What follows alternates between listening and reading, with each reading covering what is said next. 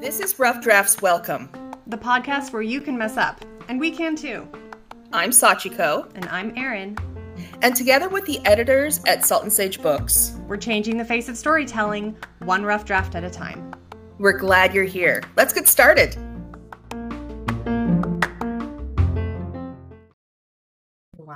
Welcome to today's episode of Rough Drafts Welcome. As you can see, it's just me today here for a solo episode with you. For those of you watching the video, I want to acknowledge my background has changed. It's just that my closet doors are open because it smells weird in there. So we're trying to air it out. All right. So today for the podcast, I am going to be talking to you about some of my very favorite tricks to cue my body into writing. So we're going to call this episode Pavlov Yourself into Creativity. The idea being that if you can set up certain cues around you, that your brain will be like, oh, it's time to write. Okay, let's go. Right? Um, just in case you don't know who Pavlov is, he was a psychiatrist or a psychologist. I honestly don't know and did not look it up before I started recording. So he was a guy and a human at that.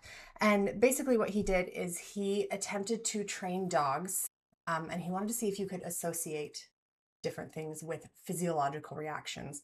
So, what he did is that every single time he would feed his dogs, uh, he would ring a bell. And it got to the point where he could ring the bell and the dogs would start to salivate because they associated the sound of the ringing bell with the food that they were about to eat. So, we are going to Pavlov ourselves into being more creative and maybe even more consistently creative. I really like this way of doing it because, as we've discussed before, I have a spicy brain. And in order for me to be able to include writing in my regular life, it needs to feel like something that is just built in, right? So I can sneak in sprints wherever I want, but if I have something that is part of my everyday routine, from like, oh, well, now I sit down and I write for 10 minutes, then that is a lot harder for me to uh, skip, right? Okay, so I'll tell you a quick story about how I was Pavloved in high school. I was in a psychology class, and our teacher teaching us about Pavlov, um, had a certain sound that she had been playing for like the last, probably like the last month. And every time that she played that particular sound, she had um, powdered lemonade that she would have put out on our desks in advance. And she'd be like, okay, when I play this sound, I want you to, you know, put like taste some of the lemonade. And we were all very used to her experimenting on us at this point. We loved it. She was an incredible teacher. Um, but so that was the point. She had done it for like a month, right? So by the time that our thing rolled around to Pavlov, we didn't have any lemonade on our desks, and we were all like, "What's happening? What's happening?" And then she played the sound. She was like, "How many of your mouth is just watered?" And we were all like, "What's going on?" So that's Pavloving something, right? Basically, you associate a stimulus with behavior enough times that your brain becomes conditioned to be like, "Oh, I understand." Okay. And for those of you who already know all this psychology, sorry, you just hope you're listening on two times speed.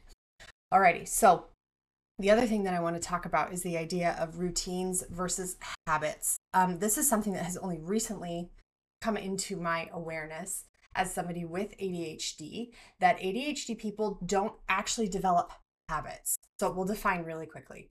Um, and I learned about a lot of this from KC Davis. If you don't already know KC Davis, you should go look up KC Davis. She's pretty incredible.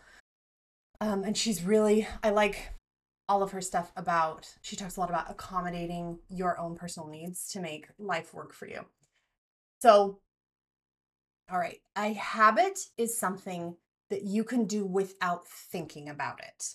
So from what i understand people with neurotypical brains can just do something enough times that it becomes a habit that they then don't have to think about doing the thing.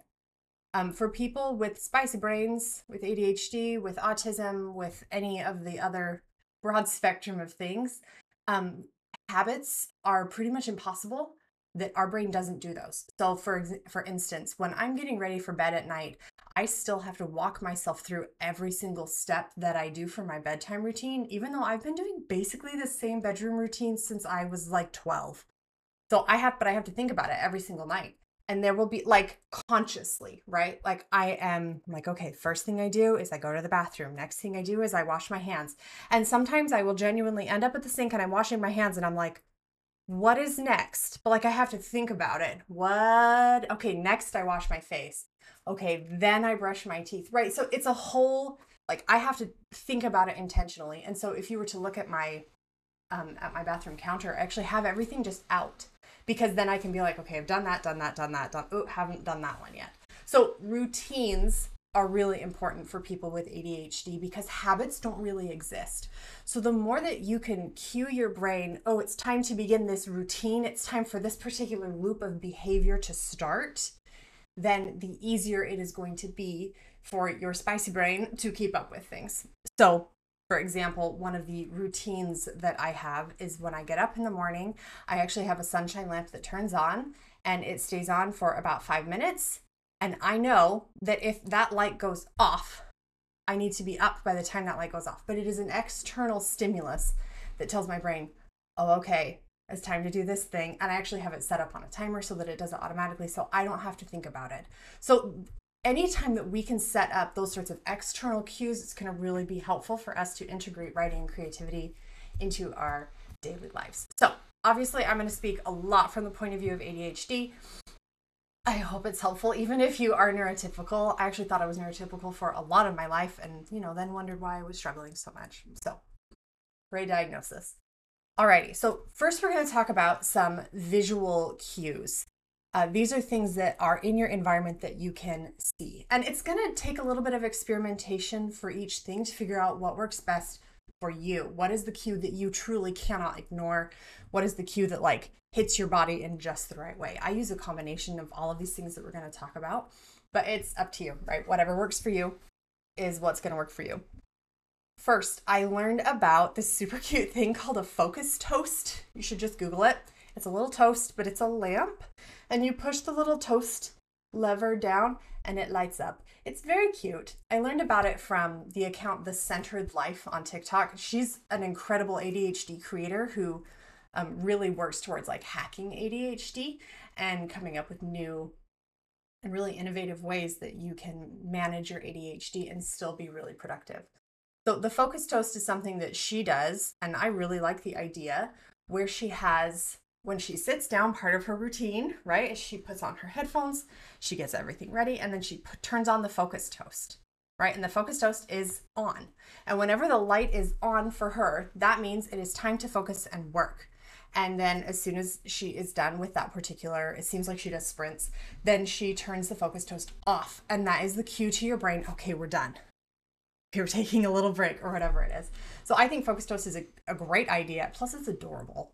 Um, I've also seen like a cute little duck lamp, like that's like the duck's like laying flat and it's a lamp and you can pat its bum and it turns on. Very cute. So some sort of a lamp or a some some kind of light that when you are being creative, okay, the light is on, that means I'm sitting down and I'm being creative for at least five minutes or whatever. Um, another thing that you can use for a visual cue is a visual timer, especially if you're doing sprints. Visual timers can be really helpful. Um, I usually just end up with them on YouTube. Honestly, I have two monitors because I'm lucky. And um, also, my husband works in tech, so I get his surplus monitors when he's done with them or when his company upgrades him. Anyway, that is neither here nor there. Speaking of ADHD, so I have the visual timer up on my second monitor so I can just kind of see it out of the corner of my eye. You can also buy um, visual timers that you can just twist. The cool thing about a visual timer is that you can just at a glance look and be like, okay, I still have this much time left. Okay, I have this much time left. Usually they're colored. So visual timers are a cool way to do it. I prefer doing them online um, because my children steal the things that are on my desk. So the fewer things I have on my desk, the better. So, but I have a visual timer. Um, you can also work from the same place every day. For me, this isn't super feasible to work from the same place every single day, but um, I often will work from my office here. Uh, when I am able to go to a coffee shop, um, I really enjoy doing that, but I have a specific spot that I sit in if I'm writing versus if I'm there to hang out with a friend versus if I'm there to um, just grab a drink, whatever it happens to be. But I have one specific spot that is my writing spot. The only downside for this is if you ever show up and someone is in your spot, then that can kind of that throws your brain a little. So maybe have two or three spots that you feel comfortable working in. Um, you can also do coloring um, to move yourself towards your goal. This is also from the Centered Life. She has a bunch of principles that you can do. Um, I've adapted it and I just have a coloring book that for me, my goal when I sit down to write is to write for five minutes. So I do five minute chunks, right? Because I've I've trained my brain to believe we can do anything for five minutes. Five minutes isn't too big of an ask. And life around me can usually pause for about five minutes while I sit down and do what I need to do. So I have for every five minutes that I write, I color in a little section of the coloring thing that I'm working on. Um, you can do this with word count. You can do it with how many days you've written. I mean, whatever floats your boat. I like doing um, time because I can guarantee that five minutes is going to happen. I can't always guarantee that a thousand words is going to happen. Uh, the other thing that you can do is to use just more light around you, some different colors. So, for example, if you have like, um, I don't have them in this room, but in one of our other rooms in the house, we have those color changing light bulbs. And I think it would be really cool to be able to like have my little digital assistant. I have a Google, but to tell it like, okay, I'm writing now. And then it starts a certain soundtrack for me and it sets the lights to a certain color. And then it puts my phone on do not disturb, right? Something like that. That's like, okay, now we are here. And the Google can also set a timer for you. But light colors, that could be something that really works. So those are the visual cues that I have tried. Um, I've also had a candle before that I've used only for specific projects, and I like using a candle for three reasons actually. First, because it's a visual thing. I guess four reasons. So it's visual. Uh, it's a routine where you are then lighting the candle and you're kind of ceremoniously like beginning. Um, and then also the candle has a smell, at least the ones that I chose did. And it's really honestly fun to be like, okay, I'm starting a new project. What smell would get me in the mood to write this project? And then just go around and smell all the candles, which is the best fun afternoon to do anyway. And then you have your candle that is specific to that story, and you only ever light that candle when you are writing that story. And for me, that's really helpful. And the last thing is that um, a flickering flame is actually really incredibly helpful to move you into flow state. And we'll talk about that in a minute, the flow state and things that you can do. so I also use a, so hang on, that's done with visual cues. So now we'll move on to sounds. Um, so a specific soundtrack, if you write with music, I know some people can't write with music, that it's too distracting.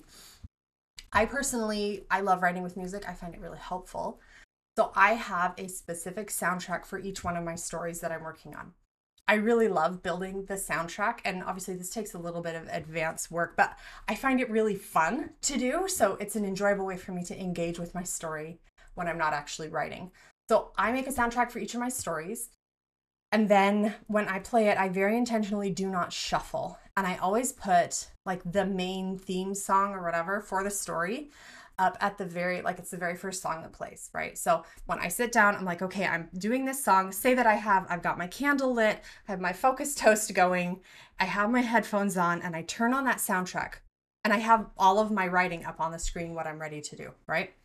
Then what i do is i tell myself i do not have to write until that first song is over and because that's the theme song of the story for me, that creates such an incredibly low demand that I'm like, sure, I'll sit here and smell my nice candle and like listen to this music that I enjoy.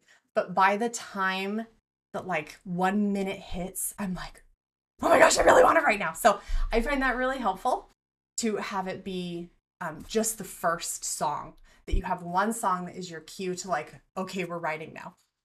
The funny thing about it is that, of course, you'll hear it later, like, we were in the car and it was just on shuffle. Not not that specific soundtrack but my husband's music. And we have a lot of overlap in the music that we like. And that song came on and i was like oh i need you to change it because i feel like i have to write right now. So these are the downsides of pavloving yourself but i think they're worth it. So i i really do that. And especially if i'm having a really hard time getting into the story sometimes i'll listen to that main song on repeat maybe for five or six times. I don't think I've ever actually done it that many times because then it starts to feel annoying to my brain. Um, but if I'm really feeling stuck, sometimes listening to it will be helpful. And then I really love it too because then when you go back and you're doing edits later, I can re listen to my soundtrack and be like, oh, yeah, I remember the vibes of this story. I remember the tone of this story. I remember how it feels because I've connected it so cleanly with that specific music. So that for me is an incredibly effective one. Um, if you do not like listening to music while you write, um, I don't know what to tell you. Good luck. Uh, I find noise canceling headphones incredibly helpful, especially if I have if I'm around other people. Sometimes writing in like like if you just look up on YouTube, um, coffee shop white noise. I really like coffee shop white noise. There are also apps that you can find that do like a white noise in the background. Um, if you still want to use this particular technique, but music on like music while you're writing if that's not helpful for you. Um, sometimes movie tracks are also really helpful, especially for me if I'm writing a super epic scene. Man, I get the soundtrack from The Lion, the Witch, and the Wardrobe, the first one. It is such a good soundtrack, y'all. It is so good. And if I'm writing something like spooky or that I need it to be kind of tense, but a little bit like, whoa, tense, um, I listen to the Interstellar soundtrack. Like, basically just find some Hans Zimmer and listen to Hans Zimmer. Uh, but you can find all sorts of really interesting things, and it really depends what is helpful for you, right? So find what's helpful for you. Um, one good keyword that I like for like just looking at music is lo-fi. If you're not familiar with lo-fi, welcome to a wonderful magical world. Lo-fi is extra nice because they will often have videos that go along with the lo-fi and usually it's just a small animation and it's just on a loop and for me, it's just enough to trick my ADHD into feeling like, oh, someone else is watching me. I'm going to work now. Like someone else is here doing it with me. It's a body doubling. It's not a spooky watching. Um, okay.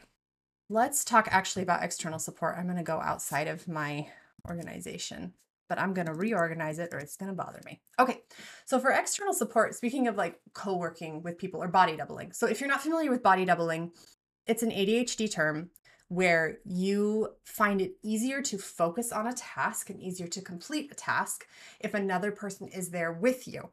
Uh, my son and I joke that we do yoga together, and we joke that we need to body double each other in order for yoga to happen. That if it's just me doing yoga by myself, I'm kind of like, oh, I can just do like three stretches, I'll be fine.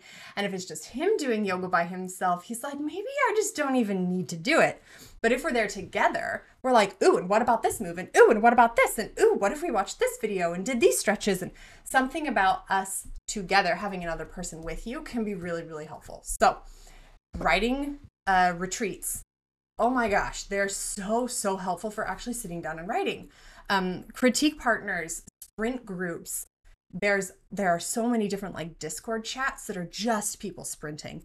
If you need to find a writing like a channel you can always go to twitter aka x.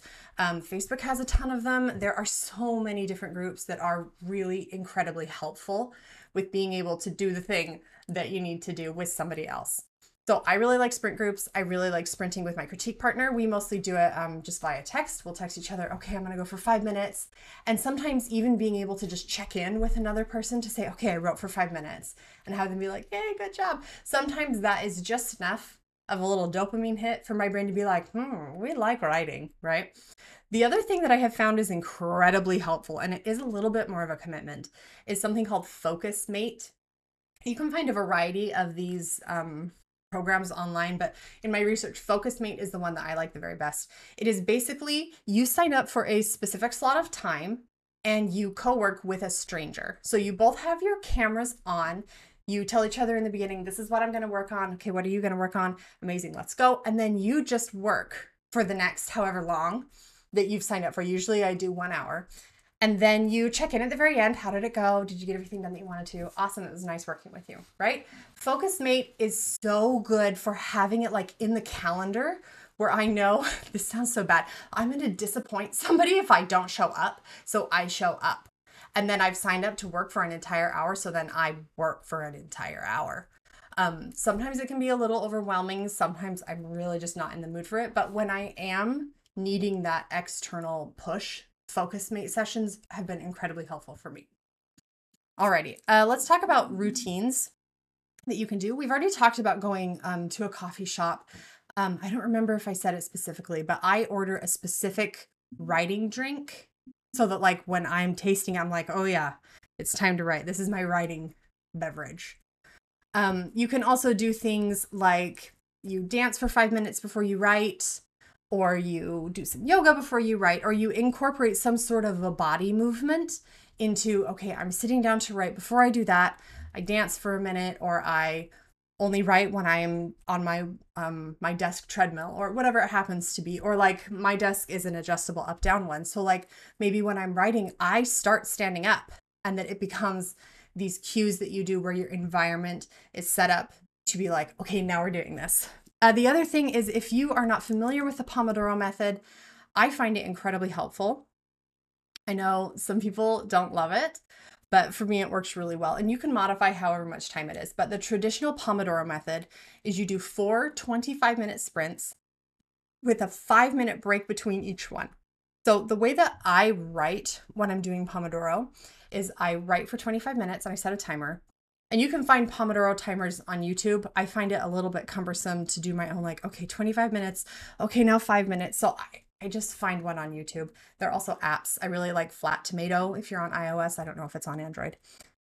So the Pomodoro method, though, um, and then you take that five minute break. And I have to force myself to leave my desk for those five minutes and then come back and do it again. But something about the leaving the space for five minutes and doing something else is so helpful to my brain to be able to do that. And often, actually, I'll get into the Pomodoro method and I can usually do two sprints and then I don't need the sprints anymore and cuz I am in the story and I'm just going to write until I either reach a stopping point or my world invades again and says that I need to stop.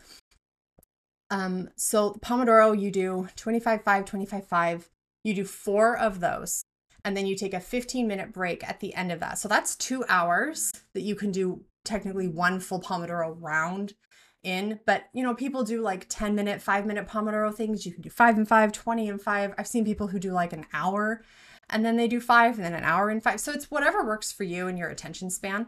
Um 25 for me is an absolute sweet spot for my own writing but that's i know that because i've tracked all of my writing across so many years and so many months and so many days that i know that a 25 minute sprint for me is like pure gold so if I can get that one 25 minute sprint in for the day, I've done amazing. Uh, some other things that you can do are taste cues. I have a friend who has a specific uh, flavor of gum that she keeps in her writing spots on her desk. And whenever she sits down to write, she that's part of her whole process is she puts in like she eats some of that gum, chews on it. You can also do it with like candy or a specific drink or you could have like a like for example i have sour patch kids in my office because they're wonderful and i don't want to share them. So i don't normally do this one actually um because i find it a little distracting for me. But i i know somebody actually who has just like a little jar of candy that she'll fill up before and every i think it's i think she does every 500 words or maybe every 100 at every interval um, she has a little candy, right? To reward herself for, ooh, you're still going, ooh, good job, blah, blah, blah, right? So, whatever works for you, especially if you're dealing with like, if the dopamine of it is just not there, then you can work in treats that will help the dopamine be there. And when I say treats, it doesn't have to be like candy, it can be, but it doesn't have to be, right? You could just get yourself a drink that you really enjoy or some flavored water or something.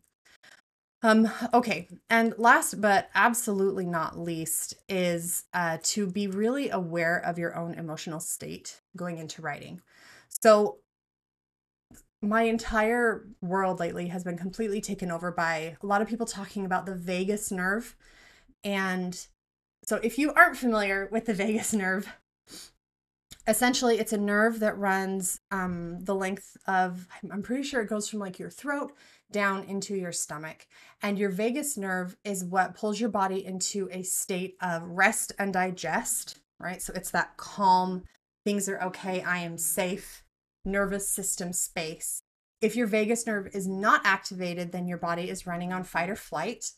And um, it's incredibly difficult to create when your nervous system is in fight or flight all the time.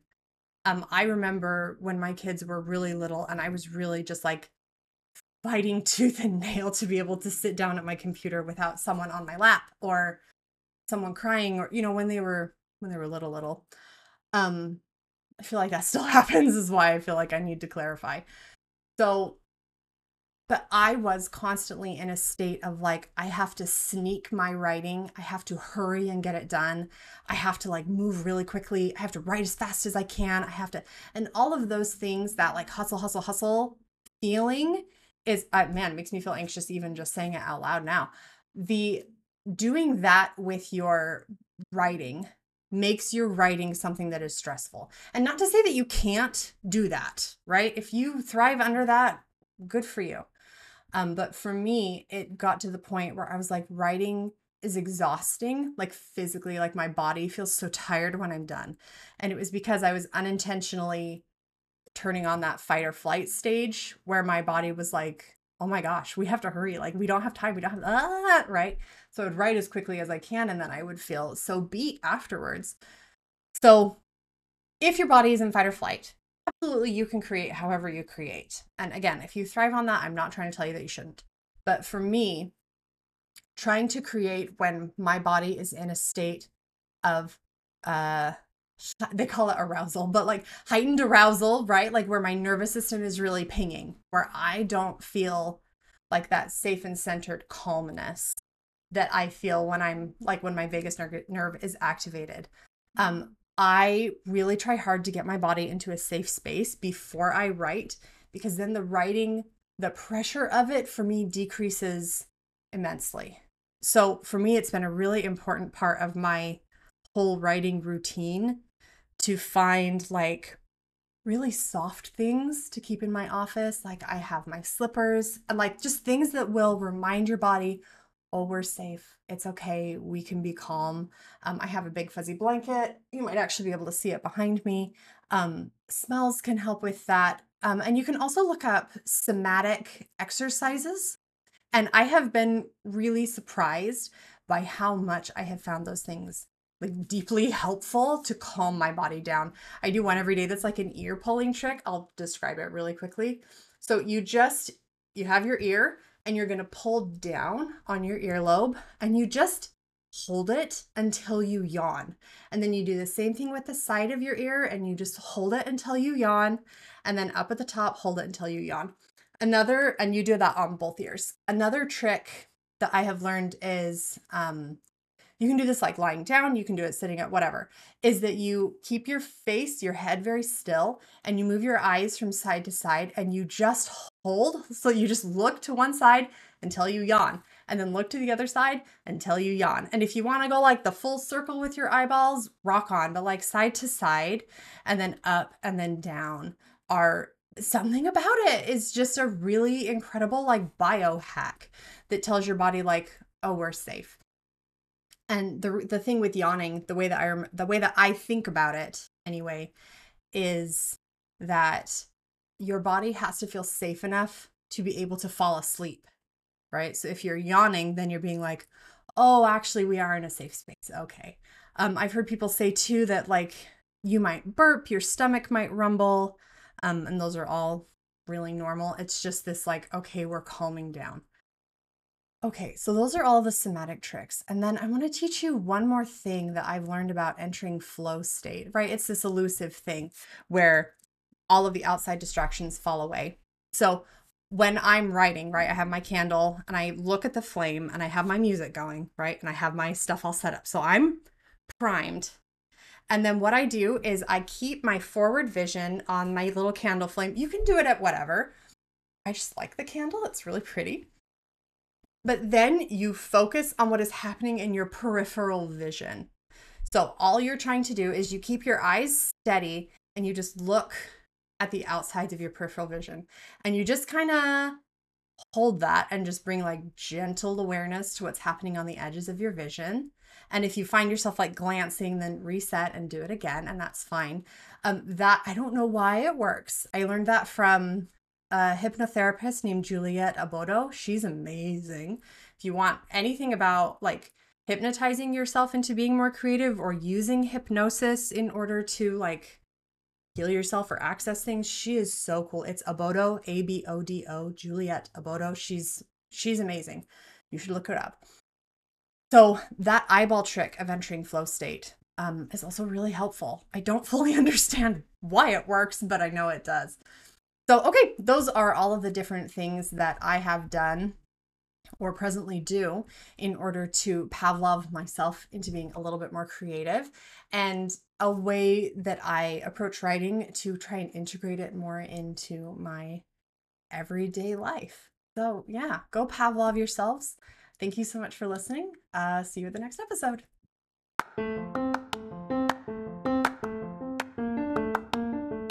This has been Rough Drafts Welcome. Thank you so much for listening. Got any questions? We would love to hear them. Got a complaint? We'll hear it too. Yep. Leave us a five star review. Pretty please and thank you. And if you want to book with Salt and Sage Books or learn anything else about what we do, or if you want to work with us or take our courses or blah, blah, blah, blah, you can find us at www.saltandsagebooks.com. And we're all over social media too. We sure are. And we'll see you next time. Bye. Bye.